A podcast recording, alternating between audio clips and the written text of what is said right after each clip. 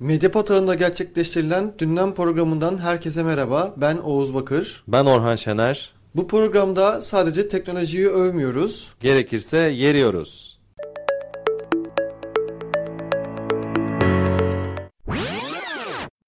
Elektrikli scooter, sensörlerin hastalık tespiti, Mars'ta yerleşim, Oscar kazanan yapay zeka. Bunlar KPMG'nin 20 yıl içinde hayatımıza gireceğini söylediği rapordan maddeler. Sen ne diyorsun buna? Sence 20 yıl içinde hayatımıza neler değişecek ya da neler eklenecek? KPMG buna benzer raporlar yayınlıyor her sene. 20 yılda şimdi öyle bir süre ki tam böyle güzel atmalık yani. 20 yıl sonrasında kim geri dönüp de takip edip de bunlar gerçekten doğru çıktı mı diye bakar. Kimse muhtemelen. Bir yandan da böyle iyi kötü bugünden baktığında önünü görebileceğim bir zaman dilimi. O yüzden 20 yıllık öngörü dediğimizde temenni gibi okumak lazım bunu. Bununla ilgili şöyle bir düşünce deneyi yapabiliriz. Geleceğe dönüş Back to the Future ile ilgili olarak mesela orada biliyorsun işte 90'larda çekilmişti ve işte 2000 kaç senesinde o 2015 senesinde bir tarihte tarihe gidiyorlardı ve kendi geleceklerini görüyorlardı. Oradaki gelecek öngörüsünün bayağı tutmadığını biz birebir yaşıyoruz şu an. Ne vardı mesela orada hatırlarsan Back to the Future'da? İşte her evde küçük fax makinesi vardı ve kağıtla mesaj gönderiyordu insanlar. İşte patronu mesela devasa bir ekrandan seninle konuşuyor ama kağıttan kovuldun diye kağıt çıkıyordu.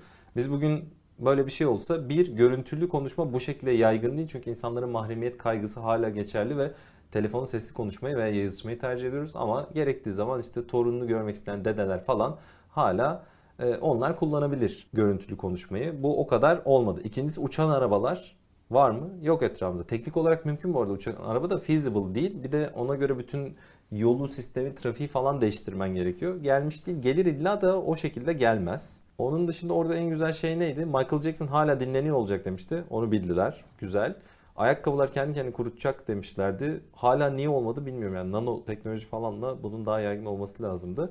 Yani bilim kurgunun böyle bir sorunu var. Kendi dikte ettiği bazı şeyler hayata geçerse çok daha başarılı olabilir. Mesela bu nerede var? Space Odyssey veya işte birçok bilim kurguda Star Trek vesaire bir uzay mekiği içinde işte kokpit tasarımı, işte yönetim paneli tasarım falan vardır. Bu biraz aslında ya da işte dünya yörüngesinde dönen uydu konsepti bilim kurgudan gelmiştir. Bunun gibi şeyler hayatımıza bilim kurgu soktuğu için bu okey. Ama öbür tarafta aa böyle mi olacak acaba denen şeylerin de çoğu gerçekleşmemiştir. Şimdi biz konumuzu burada dönelim. Orada neler vardı mesela? İlki neydi? Elektrikli scooterlar. İnsanlar otomobil almaktansa elektrikli scooter kullanacağı düşünülüyor mesela. Tamam bu zaten günümüzde oluyor. İstanbul'da bile Martı diye bir şey var. Türkiye'nin işte en saygın meslek dalı olan taksiciler skuterlara savaş açtı biliyorsun. Uber'den sonra skuter'a da ne kadar ya? Ya o şeyde önce bir alış hatırlamıyorum ama bir alış açılış ücreti var. Hı. Sonrasında 15 dakikası 10 lira civarı bir şey. Mart'ın 15 dakikası 10 lira mı? Evet öyle bir şey var. Bunu dinleyicilerimiz teyit etsin. Bana çok pahalı geldi. Dünyada zaten elektrikli araba belli bölgelerde özellikle Kaliforniya falan baktığımızda Silikon Vadisi'nde böyle Tesla kullanmayını vuruyorlar mesela. E ona bakarsak işte Mercedes'inden ne bileyim Ford'una şuyuna buyuna kadar hepsi zaten açıklıyor. 2025'ten sonra içten yanmalı motorlu araba üretmeyeceğiz zaten. Hibrit bile değil yani full elektrikli araç üreteceğiz. İşte Türkiye'de yerli ve milli otomobil olarak tanıttığı aracın mesela tamamen elektrikli olacağını söyledi gibi gibi. Bu böyle. Trend oraya gidiyor. İnsanların bir şey sahip olmama ama kiralamasına dayalı sistemlerin zaten yaygınlaşacağı da e, genelde kabul edilen bir öngörü ki milenyıllar dediğimiz işte bu yeni jenerasyon özellikle işte artık nereden başladı çok tartışmalı ama kimi benim kuşağımda sokuyor. 80-90 arası doğumluları, kimi 90-2000 arası doğumluları falan. Özetle şu anda işte 35'in altında olanları kapsayan milenyıllar dediğimiz kuşağın bir şeye sahip olmaktansa kiralamayı tercih ettiği hep söyleniyor. İşte Uber'ından Airbnb'sine kadar falan her şeyde buna göre şekilleniyor. O taraf bence bu makul bir öngörü. Öngörü bile değil zaten. Şu anda olan bir şey 20 sene içerisinde dominant hale gelir. İkinci neydi? Ee, diğeri de sensörlerin vücudumuzu algılamasıyla e, kimi zaman hatta çoğu zaman hastalıkları çok önceden tespit edeceği söyleniyor. Hatta bunun e, çoğu da akıllı saatler mesela işte kalbinin hızlı attığını hissettiği zaman ambulanslar arıyor ya da kişinin belirlediği bir yakınını arayıp işte kalp krizi geçirdiğini düşündüğünde mesela söylüyor. Aslında bunun bir nebze bir örneği var. Şu anda da oluyor. Apple Watch bunu yaptı. Bir işte herhalde dağ yürüyüşü yapan bir herhalde erkek olması lazım. Kalp krizi geçirdi. Apple Watch'ta 911 aradı. Gerçekten kurtardılar bir insanı. Böyle şeyler oluyor. Olması hiçbir sebep yok. EKG çekiyor neredeyse alet. Ki bu kişisel hayatın, günlük hayatın verileştirilmesi ve rakamlaştırılması, quantification of daily life dediğimiz şey zaten son yıllarda yaygın. E şimdi bu Xiaomi'nin falan bileklikleri hani bende de vardı bir ara adım sayıyor falan ama telefonda saydığı için bir daha bıraktım. E gün sonunda hakikaten ya ne bileyim minimum bir 8000 adım atmış mıyım? Aa 10.000'i Ama geçtim. iyi. telefonun gibi biraz sıkıntı yani. Şey her oynamaya da sayıyor ya adımı. Telefondan telefondan değişiyor ama Xiaomi'ninki de mesela sıkıntılı.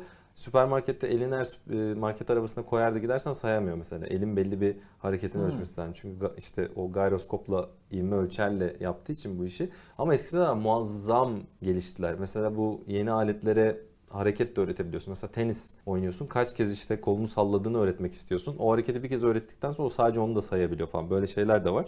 Bir yandan müthiş bir şey bu değil mi? Hakikaten böyle erken uyarı sistemi. O tarafında diyecek bir şeyim yok ama şöyle bir sıkıntısı var. Hali hazırda teknoloji firmaları çok fazla veri topluyor, veri satıyorlar.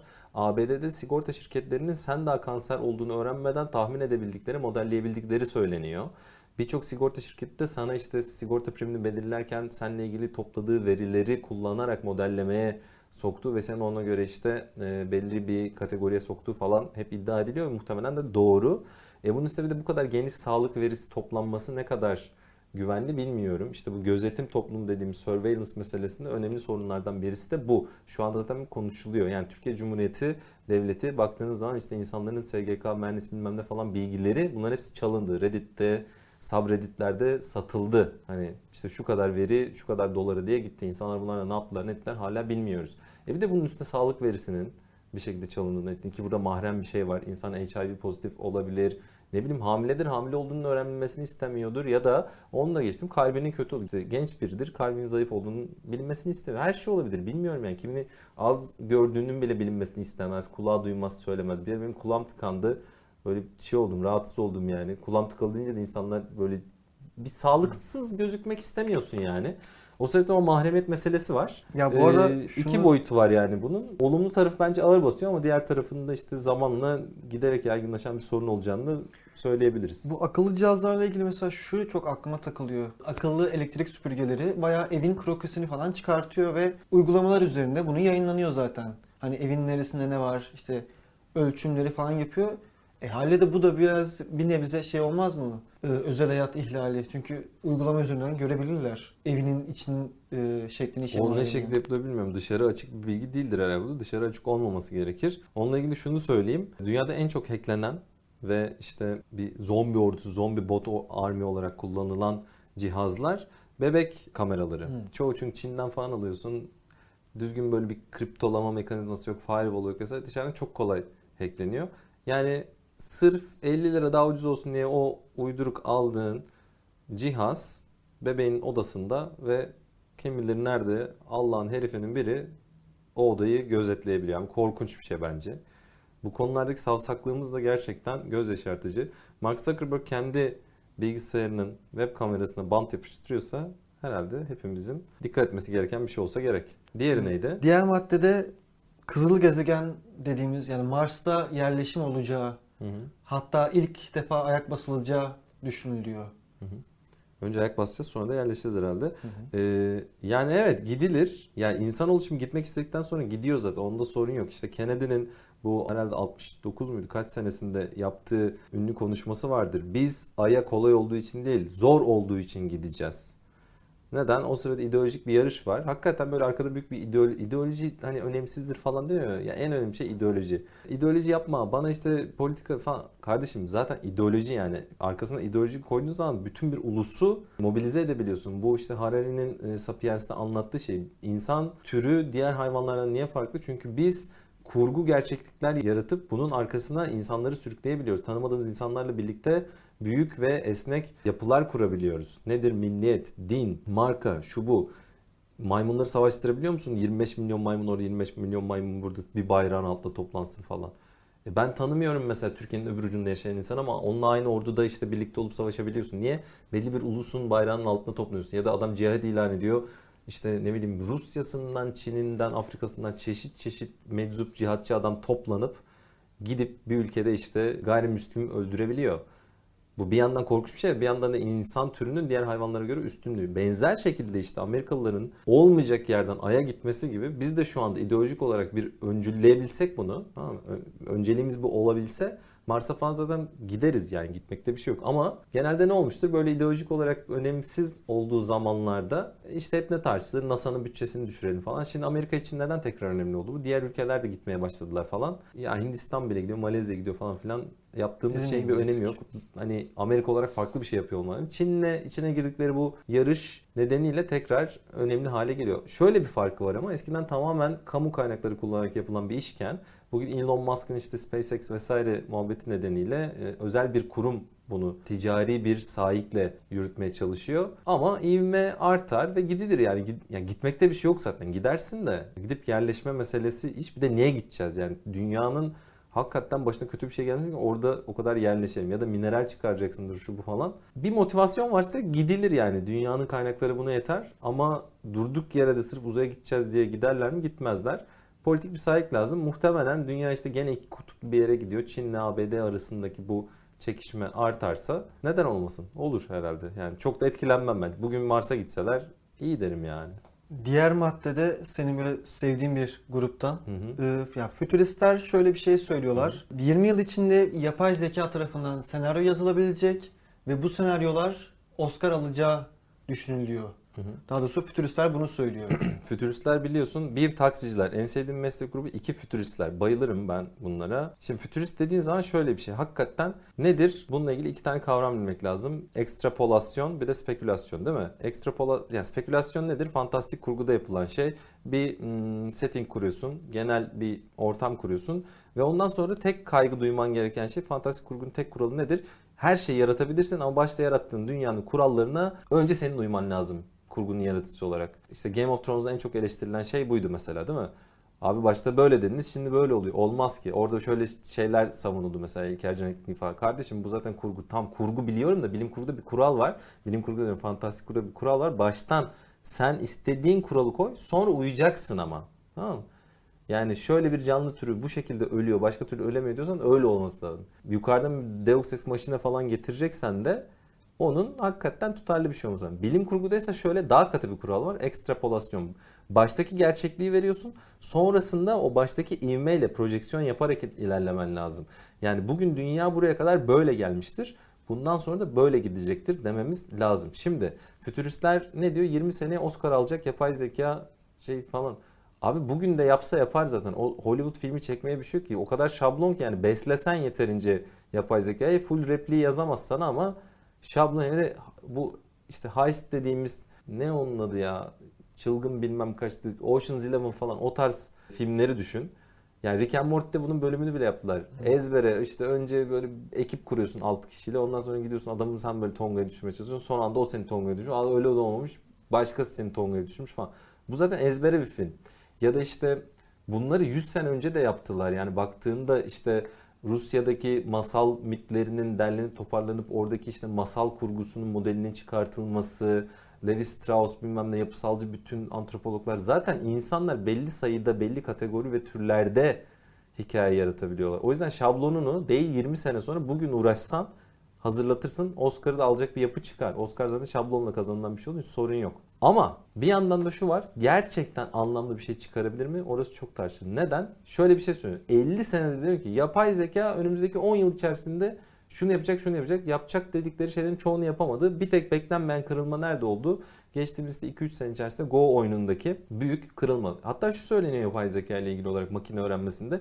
Zaten aynı algoritmalar kullanılıyor yıllardır. Değişen tek şey verinin artması. Çok fazla veriyle besleyebilirsen sen algoritmayı doğal olarak öğreniyor. Yani biz şu anda aslında brute force kullanıyoruz. Elde bir balyoz var çakıp duruyoruz. Böyle keskin bir e, çivimiz yok. Keskin çivi yeni bir algoritma ile olabilir. İstatistik olarak bunları öğretebiliyoruz. Bu sayede işte Tesla'nın otonom sürüş modülü var mesela. Gerçi onun yüzünden de e, kaç kişi öldü. Bir şeyler öğretebiliyorsun ama yazı yazdırmak falan biraz zor. Geçtiğimiz aslında aylarda bu denendi. New Yorker gerçekten bir algoritmayla bir metin yazdırdı. Yani fena değil. Ona benzer mesela Rembrandt portresi çıkarttılar. Okey Rembrandt'a benzer bir şey yapabiliyor. Türkiye'de mesela Bager Akbay biliyorsun işte e, Posta Gazetesi'ne şiir göndertti e, robot şair Deniz Yılmaz'dan. Yayınlandı da. Ama şimdi Posta Gazetesi'nin şiirleri de gerçekten dünya edebiyatının doruk noktası değil yani. 20 seneye 20 sene öyle bir süre ki olur yani belli bir çok kırılma yaşarsak olur. Ama kriter burada Oscar kazanacak değil. Oscar'ı kazandırdığı zaman gerçekten insanların hem genelini beğendiği hem de eleştirmenlerin böyle anlamlı ve yenilikçi bulabileceği bir şey yapabilir mi yapay zeka? Tartışma orada. Emin değilim ama 20 senede öyle bir süre ki olsa olur. O yüzden 20'yi seçmişti adamlar. Yani biraz kolayına kaçmış. 10 sene diyeydi bir şeyler söyler. 10 sene olmaz bak onu söyleyeyim. 10 sene olmaz. Ya bu arada Tesla deyince aklıma geldi. Onun fotoğrafını eğer bulabilirsem yayınlayacağım yani internette. Şeyi gördüm ya geçen bay yolda yürürken Tesla'yı taksi yapmışlar. Hı hı. Bildiğin ticari taksi. Şimdi Türkiye'de zaten toplasan 10 tane bilmiyorum var mı yok mudur Tesla. Türkiye'de mi yapmışlar bunu? Baya Türkiye'de evet evet. Nerede Yani şarj oluyor ki bu alet? Ya onu büyük ihtimalle taksi durağında falan ayarlamışlardır ama Nasıl Ya, şarj edecek taksi? o hiç aklıma gelmedi. Benim direkt yani Tesla'yı niye taksi yaparsın o direkt aklıma geldi. Bence varsa böyle bir şey bakalım gerçekten de. Onu nerede şarj bulursam- edecek? Bulursam onu şey hiç aklıma gelmedi o ya. Dediğim gibi yani. Elektrikli aracı nerede şarj edeceği aklına gelmedi. Yok direkt Tesla'yı niye taksi yaptılar? O direkt onu düşündüm o anda. İlginç. Belki Tesla şeydi reklamıdır. Diğer bir konu şöyle. Twitter yönetimi e, Jack Dorsey'i istemiyor ve istifaya e, yönlendiriyorlar ve bunu bir şekilde açıklıyorlardı aslında. Sen ne diyorsun? Hani orada ne olduğunu nasıl anlatabiliriz? Mesele şu.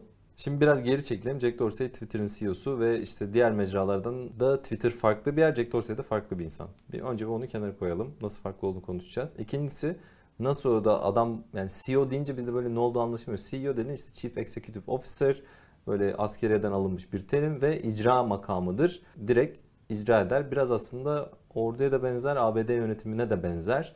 Bir board vardır yönetim kurulu. O yönetim kuruluna hesap verir, rapor verir şirketin CEO'su ve genelde değiştirme hakkı da vardır bu CEO'yu yönetim kurulunun. Mesela bunun örneklerini de görmüşüzdür. Yani çok değiştirir zaten de bazı durumlarda şirketin kurucusu olsa bile CEO değiştirilir. Steve Jobs Apple örneğini hatırlayalım. Gönderildi sonra tekrar geri getirildi falan. Şimdi Twitter'daki mesele şu. Jack Dorsey diğer CEO'lardan farklı. Yani Silikon Vadisi'nin böyle geneline sirayet etmiş bir hmm, nasıl diyeyim farklılık böyle hippilikle Kaliforniya ideolojisi dediğimiz bir şey var. Böyle 70'lerdeki o hippi kültüründen besleniyor. Bir taraftan da inanılmaz liberteryenler, liberal de değil liberteryenler.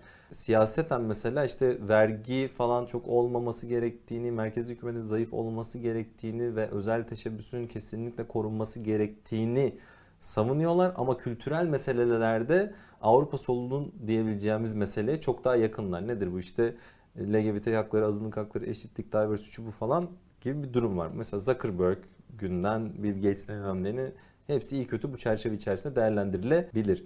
Dorsey de böyle birisi ama adamın bir de şöyle bir farkı var. Adam bir yandan da egzantrik yani sabahın işte dört buçuğunda kalkıyor buz dolu suyun içine giriyor bilmem 2 saat meditasyon yapıyor. Ondan sonra ofise kadar 1 saat yürüyor. Yürürken podcast dinliyor. 3 gün yemek yemiyor. Aralıklı oruç falan. Her şey var adamda. İlginç de bir insan. Buradaki mesele de şu. Yönetim kurulu diyor ki kardeşim sen git biz seni istemiyoruz. Eskiden beri zaten böyle bir mail vardı ama yapamıyorlar. Neden? Çünkü yeterli hisseye oya sahip değillerdi. Aslında mesela Facebook'ta oya sahip olmasan, sahip olsan bile gönderemezsin Zuckerberg'ü. Çünkü onun kuruluşunda Facebook'un Zuckerberg'e veto etkisi veren e, özel bir oy hakkı var. Yani oradan çıkan herhangi bir karar veto edebiliyor. Yönetim kurulu onu atmak isterse veto ediyor ve atamamış oluyorsun. Böylece kendi korumaya almış oluyor. Bunun olmadığı şirket Twitter. Twitter'da bunu yapman için çoğunluk hissesine sahip olman lazım. Çoğunluk hissesini de normal şartlarda alman çok mümkün değil ama elite management dediğimiz bir işte yapı. Bunlar kamuya açık şirketler oldukları için çoğunluk hisselerini aldı ve şu anda işte yönetimin kalan kısmında makul bir şekilde ikna edebilirse bizim hostile takeover dediğimiz işte düşman bir şekilde ele geçirme dediğimiz metot ile Jack Dorsey'i buradan gönderebilirler. Gönderme istekleri de şu. Dorsey aynı zamanda başka bir şirketin daha yöneticisi. Zamanını bu şekilde bölemezsin. Bir. İkincisi zaten durup durup meditasyon retreatine falan gidiyor adam. Bir de dedi ki ben nereye Hindistan'a mı gidecekmiş? Nereye? 6 ay ben inzivaya çekiliyorum. Doğal olarak insanlar da hani birader gideceksin de hani dükkanın başında kim duracak gibi haklı bir soru soruyorlar. O açıdan hani göndermek isterlerse gönderirler. Ama bizim için kötü olur bunu biliyorum. Yani Twitter muhtemelen hisseleri falan yükselir, para kazanırlar ama şöyle bir şey var. Twitter istisnai bir yer. Wikipedia'nın ardından Twitter gerçekten yeni webde İstisnai bir yer neden? Metin ağırlıklı hala ve hala kamusal tartışmanın yapılabileceği bir yer iyi kötü. Ve Jack Dorsey hakikaten diğerlerine baktığında mesela Zuckerberg kategorik olarak kötü biri midir bilmiyorum ama yaptıkları kötü ve çok da umurunda değiliz aslında. Bizi hor gören bir insan. Dorsey biraz daha insancıl ve böyle şeyleri dert etmiş birisi. Onun gitmesi internetin geneli için kötü olur. Umarım gitmez ama e, gidecek gibi gözüküyor. Bununla bağlantılı olarak şöyle bir konu var. Twitter'da story gönderimine başladığını söylediler. Hatta bu Brezilya'da denenmeye de başladı. Bunun ismi de Fleets adı verdiler. Ve hani like, yorum, retweet gibi şeyler olmuyor. Twitter'da daha çok alışılan şeylerin aksine. Mesela 2 dakika 20 saniyelik bir video yayınlanabilecek. Instagram'dan biraz daha fazla bir süre. Hani story'deki video gönderme süresi olarak. Bir de şöyle bir dikkat çekilen nokta var bunda. Son sosyal medya uygulaması olarak yani WhatsApp, Facebook, Instagram hepsi bu story gönderme özelliğini yapmıştı. Twitter'da yoktu. Son olarak Twitter'da göndereceğini açıkladılar ve denemelerini yapıyorlar bunun. Sen ne diyorsun? Sence hani Twitter'da da story olması gerekiyor muydu? Buna gerek var mıydı? İsmi Fleets, Twitter'ın storiesi, hikaye formatı. Gene başa saralım. Nereden çıkmıştı bunlar? Snapchat başlattı bunu değil mi? 5 seneden fazla oluyor hatta. İlk kez story diye. Onlarınki story değiller. herhalde. Snap'ti onlarınki. Sonra story ismiyle Facebook bunlardan çaldı. Başta böyle bir şey yaratmalarının sebebi Snapchat'in CEO'su Spiegel şöyle açıklıyor. Bizim kullanıcı kitlemiz zaten yaşı küçük. İnternete koydukları şeyin kalıcı olduğunu farkındalar ve internete böyle fotoğraf çektirir gibi gerçekten ciddi resmi bir şey koymak istemiyor. Gevşek bir şey koymak istiyor. Pijamayla fotoğraf koymak istiyor. Burnunu karıştıran fotoğraf koymak istiyor. Küfür koymak istiyor. Ne bileyim işin içerisinde böyle bir, bir yere kadar cinsel içerik olabilir, küfür olabilir ya da tamamen geyik olabilir. Neyse. Yani belli bir yaşın altında insanların birbiriyle konuştuğu şey neyse bunu yapmak istiyorlar ve bunu ebeveynlerinin görmemesini istiyorlar. Nasıl olması lazım bu? Açık bir şekilde, değil mi? Web'de açık bir şekilde kalıcı değil de kapalı bir uygulamanın içerisinde uçan mesajlar halinde. Nasıl da oradaki format? 24 saat olabilir, 10 saniye olabilir. 10 saniyede bir insana bir insanla yazışıyorsan bu ne demek? Ya sen bir gazetecisin, haber kaynağında konuşuyorsun ve hemen silinmesini istiyorsun, değil mi? Ya ajansın bir şey ya da itlik yapıyorsun yani. Dışarıdan birisinin görmesini istemedin. Mahrem bir şey paylaşıyorsun. Muhtemelen pis bir şey. Değil mi? Bu, bu buydu zaten başta. Ve karşı taraf mesela bunu kaydetmek isterse ekran işte e, yani screenshot alırsa ekranı kaydederse sana mesaj geliyordu. Karşıdaki bunu kaydetti İlk diye. başta öyleydi evet. Ama nedir? Bunun da hani çözümü var. İkinci bir telefon alır, fotoğrafı çekersin falan da olabildiği kadar zorlaştırıyordu mecra. Bunu çok beğendi insanlar. Gençlerden daha da eğildi işte. Ee, ve Facebook'un da bayağı ahlaki bir şekilde e, gidip Snapchat'ten bunu çalması, Instagram'a yerleştirmesi de birlikte Snapchat zaten baş aşağı gitti. Instagram yükseldi. Oradan işte diğer mecralarda bunu Medium'da falan da var değil mi? WhatsApp, Evet. WhatsApp'ta var falan. Hepsinde bu hikaye story formatı var. Zaten antropologlar buna şöyle yaklaşıyorlar. Yani şu deniyor. internette storyler, hikayeler, konuşma gibi uçucu. Post dediğimiz paylaşımlarsa kalıcı yazı gibidir. Değil mi? Harbiden de öyledir. Neyi mesela story olarak koyuyorsun? İşte gittim ne bileyim döner yedim yağlı çıktı falan. Ya Böyle yolda şeyler. gördüğüm bir şey. Yani yolda anda. kedi gördüm sempatik falan ne bileyim komik bir şey şu bu. Hani her şey olabilir değil mi? Herhangi bir şey olabilir. Hiç kimse niye öyle story koydun demez. Diz onları tespit tanesi gibi diz. Ama şimdi post olarak değil mi? Döner yedim tuzlu çıktı garip. Posta ne koyman lazım? Düğün, dernek, ne bileyim buluşma, toplu daha düzgün bir şey. Kalıcı olmasını istediğim bir şey. Değil mi? Mantığı buydu. Şimdi Twitter'da niye yok bu? Değil mi? Twitter şimdiye kadar zaten aralarında en muhafazakar olan mecra. Bunun biraz da sebebi şu. Twitter daha ilk günlerinden itibaren metne dayalı ve ekseriyetle gazetecilerin, siyasetçilerin konuştuğu bir yer. Ve bu iki mecranın hani içkin özelliği olarak da böyle yaş bir tık daha büyük ve doğal olarak değişime de o kadar açık olmayan, çok sevmedim? Twitter'da böyle sadece işte kalp işareti değişti falan ne kadar olay oldu mesela. Böyle bir mecranın story formatına sahip olması iyi midir? Bence çok iyi. Bu çok tartışıldı. Şimdi şöyle bir bağlamda tartışıldı.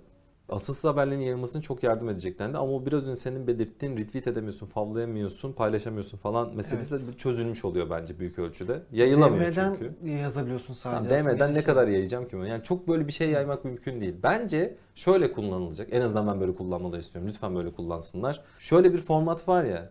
İşte normalde çok ciddili siyasetçi, böyle düzgün paylaşım yapıyor, gazeteci. Ben onu hani siyaset, tamam, real politik konuşsun diye takip ediyorum. E, Cumartesi akşamı geliyor işte Fener'e şöyle, Galatasaray bilmem ne oldu. Ben bilmiyorum futbol, sevmiyorum, anlamıyorum da ve bir tane futbol içeriği, o anlamda futbol içeriği paylaşan hesap yok mesela Twitter e, akışımda.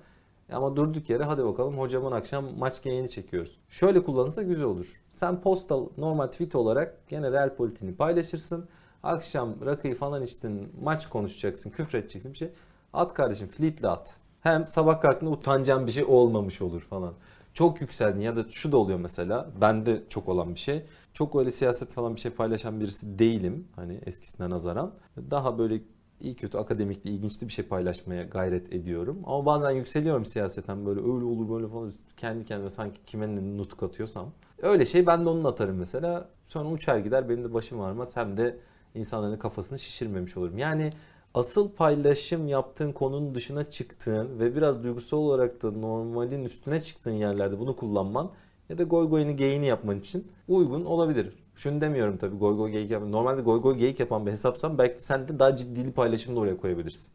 Orada bir sene sonra görmek istediğin şeyi normal tweetle bir gün sonra görmesem de olur diyeceğin şeyi fleetle paylaşırsın. Çok da güzel olur. Ya bir yandan da aslında hep senin çokça zamanlarda verdiğin bir örnek. Şeyma Subaşı'nın dediğin gibi tespih tanesi gibi story dizmesi ki belki de Türkiye'de en çok o kullanıyordur story sistemini. Muhtemelen. Şu soru aklıma geliyor. Twitter'da da bunu yapar mı? Hani Twitter'da istila edecek mi bu şekilde? Yine o storyleri Bence filtrelerle. edecek. O biraz sıkıntı verebilir gibi geliyor. Yani sorun değil ki. Tam orada olsun. Hiçbir problem yok bence. Akış ana feed'im düzelecekse yukarıda ayrıca storylerde böyle şeyler olsa daha iyi. Bu programdaki tavsiyelerimiz de benim açımdan şöyle olacak. Benim bu programdaki tavsiyem Evernote. Bilen dinleyicilerimiz vardır ama bilmeyenler için söyleyeyim. Evernote ya kendim üzerine örnek, örnek verirsem benim elim kolum dediğim aslında bir nebze bir aplikasyon ya da uygulama. Şöyle bir şey var. Yazı yazabiliyorsunuz, yazı arşivinizi tutabiliyorsunuz. İnternette gördüğünüz bir yazıyı Web Clipper özelliğiyle e, direkt arşivinize ekleyebiliyorsunuz. PDF'leri oraya ekleyebiliyorsunuz gibi gibi şeyler aslında bir nebze e, arşiv uygulaması gibi bir şey Zihninizin uzantısı. gibi. E, bu programda bunu öneririm. Ya, kullanmasalar bile en azından, en azından bir girip bakmalarını tavsiye edebilirim. Bence de Evernote mutlaka kullansınlar. Evernote işte zihnin bir uzantısı gibi. Extra somatic memory deniyor buna. Beynin dışında bir zihin. Defter, kalem de budur ama Evernote çok kullanışlı gerçekten. Yani 2020 yılında bunu önerdik. Ben bilmiyorum kaç senedir kullanıyorum. Yani doğal bir şeye dönüşmesi lazım en azından gazeteci ya da öğrenci ya da akademisyen için.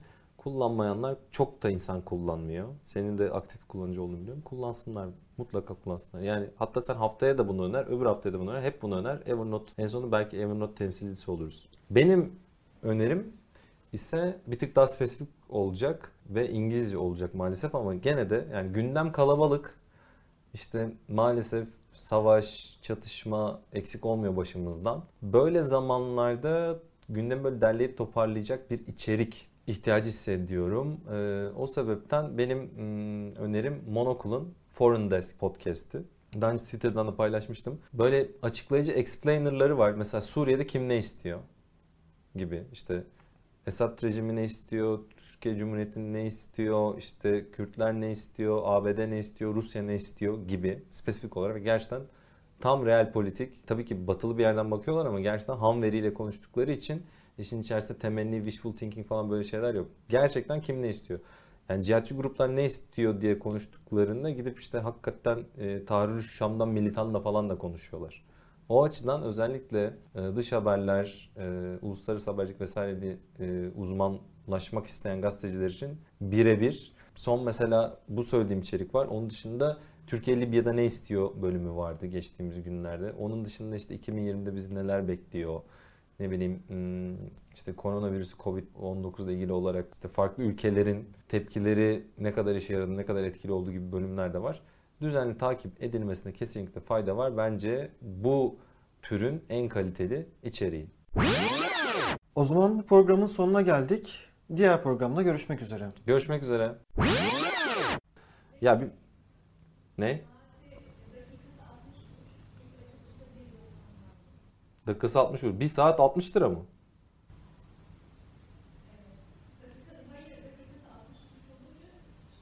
İlk başta şey var ya ama e, Ya 10 dakika sürsem kaç yazıyor? ha, 6 lira falan. e gene ama 10 dakikada nereye gideceksin ki? Martı ile 10 dakikada gideceğim ama Masla mı gideceğim? Martı ile zaten maksat evinin önünden metroya kadar git falan değil mi?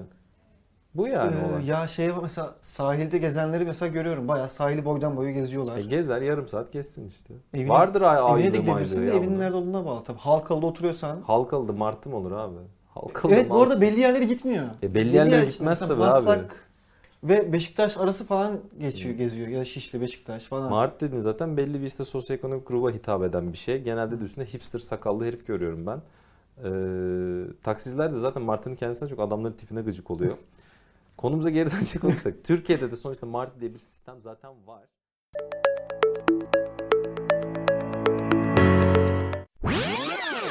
Gündem. Bu program TGS Akademi stüdyolarında kaydedilmiştir.